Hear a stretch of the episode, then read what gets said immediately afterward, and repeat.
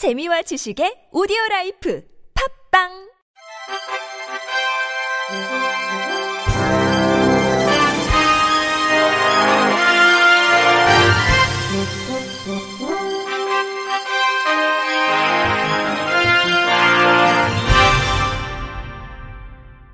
청취자 여러분 안녕하십니까? 5월 6일 목요일 KBRC 뉴스입니다. 무장의 나눔길에 장애인 등 보행약자가 안전하고 편안하게 이용할 수 있도록 필요한 시설을 설치하도록 하는 법 개정이 추진됩니다. 국회 보건복지위원회 소속 더불어민주당 최혜영 의원이 산림문화 휴양에 관한 법률 일부 개정 법률안을 대표 발의했습니다. 무장의 나눔길은 보행약자의 숲 접근성 강화를 위해 숲과 공원 내에 계단이나 단차를 제거하고 완만한 경사로를 이용해 무장의 산책로, 쉼터 등을 조성한 숲길입니다.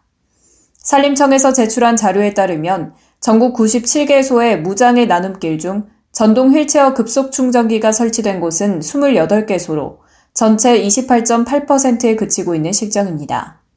이번 개정안은 조성된 숲길을 장애인 등 보행약자가 안전하고 편안하게 이용할 수 있도록 필요한 시설의 설치 근거를 담았습니다. 최혜영 의원은 국가에서 보행약자를 위해 마련한 숲길인 만큼 조금 더 세심하게 살펴야 할 필요가 있다고 지적하며 개정안을 통한 편의시설 마련으로 누구나 무장의 나눔길을 이용하는데 불편함이 없길 바란다고 말했습니다.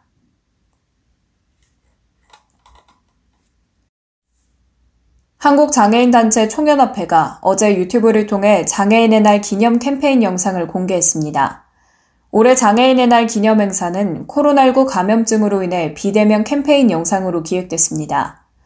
첫 번째 콘텐츠는 무인 단말기 장애인에겐 차별의 벽을 주제로 장애인의 키오스크 정보 접근성 어려움을 실험 카메라 형식으로 제작해 아직까지 장애인은 키오스크에서 주문하기 어려운 애로사항을 담았습니다. 두 번째 콘텐츠 함께여서 희망이 보입니다는 코로나19 상황에서도 꼭 필요한 장애인의 편의를 위해 애쓰는 장애인 콜택시 지원 인력의 모습을 담았습니다. 세 번째 콘텐츠는 당신의 꿈을 응원합니다를 주제로 자신의 꿈을 향해 멋지게 달리고 있는 이들이 조명됐습니다. 응원 메시지 댓글 이벤트도 진행합니다. 이벤트에 참여를 원하는 사람은 장총련 유튜브 채널 세바우TV 제41회 장애인의 날 기념 캠페인 영상 시청 후 응원 댓글을 남기면 선정해 선물을 전달합니다. 전국 장애인 차별 철폐 연대가 장애인 이동권 투쟁 20주년 사진전 버스를 타자를 엽니다. 20년 전인 2001년 1월 22일 설을 맞아 역귀성한 장애인 노부부가 오이도역에서 장애인 리프트를 이용하다 추락해 사망한 이후 장애인들은 장애인 이동권 연대를 결성해 모든 지하철 역사에 엘리베이터를 설치할 것과 저상버스를 도입할 것, 특별교통수단을 도입하라 등의 요구를 들고 투쟁을 진행했습니다. 이번 사진전은 오는 6월 3일까지 서울 마로니에 공원에서 오는 5일부터 9일까지 국회의원 회관 제2로비에서 진행될 예정입니다. 전장현은 장애물 없는 세상, 누구도 배제되지 않는 장애인 이동권이 보장되는 세상, 중증장애인 먼저 투쟁을 통해 교통약자의 권리가 보장되는 세상을 실현하기 위한 사진전이라고 취지를 말했습니다.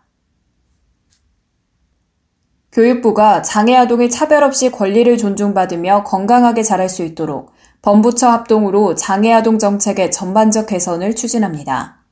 교육부는 어제 정부 세종청사에서 제8차 사회관계 장관회의를 개최하고 이 같은 장애 아동 지원 종합 대책을 발표했습니다. 교육부는 구체적으로 어린이집 특수교사 처우 개선 및 유인책 마련, 장애 영유아를 위한 보육교사 자격 강화, 특수교사 없는 유치원 등에 대한 순회교육 확대 등을 추진하고 어린이집에 재원 중인 장애 아동도 특수교육 진단평가를 받을 수 있도록 어린이집과 부모에게 적극 안내합니다. 또 영유아 건강검진 수검률 제고와 문진표 개선을 통해 일상생활에서 장애를 조기에 발견할 수 있는 체계를 강화하고 장애 발견 시 의료 보육기관, 부모가 체계적으로 대응할 수 있도록 지침을 마련하고 부모 대상 상담과 정보를 제공합니다.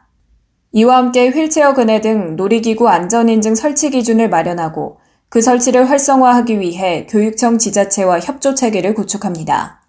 외에도 장애아동 관련 시설에 예술 강사와 장애인 생활체육 지도사를 파견해 문화체육 활동을 지원합니다.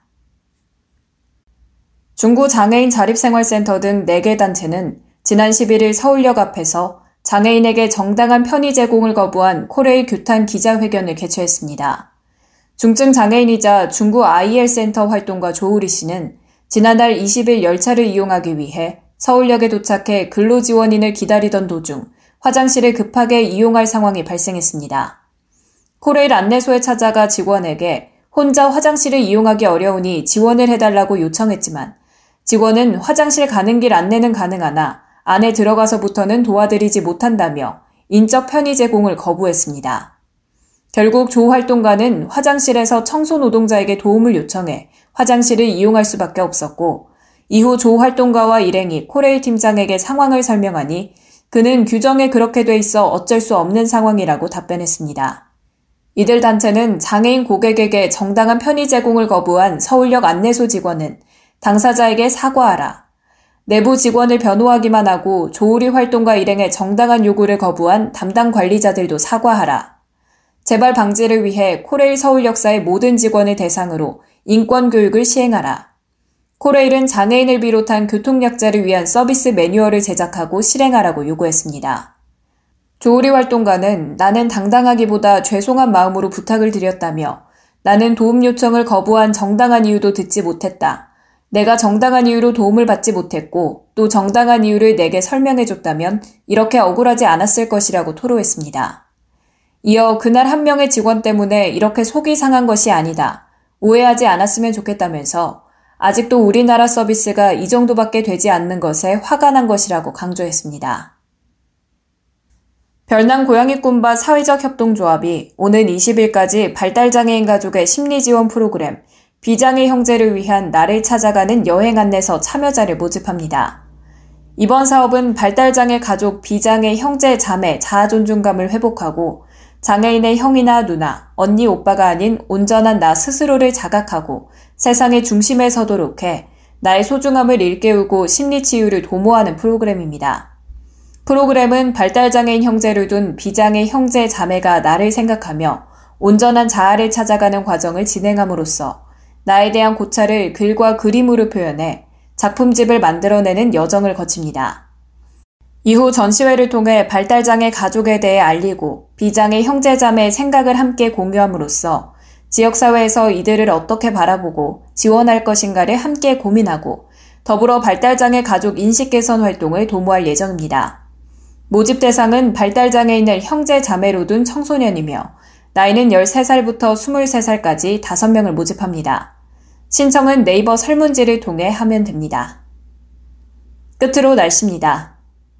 금요일인 내일은 전국이 대체로 맑은 가운데 내륙을 중심으로 낮 기온이 30도 이상 오르는 등 본격적인 무더위가 시작되겠습니다.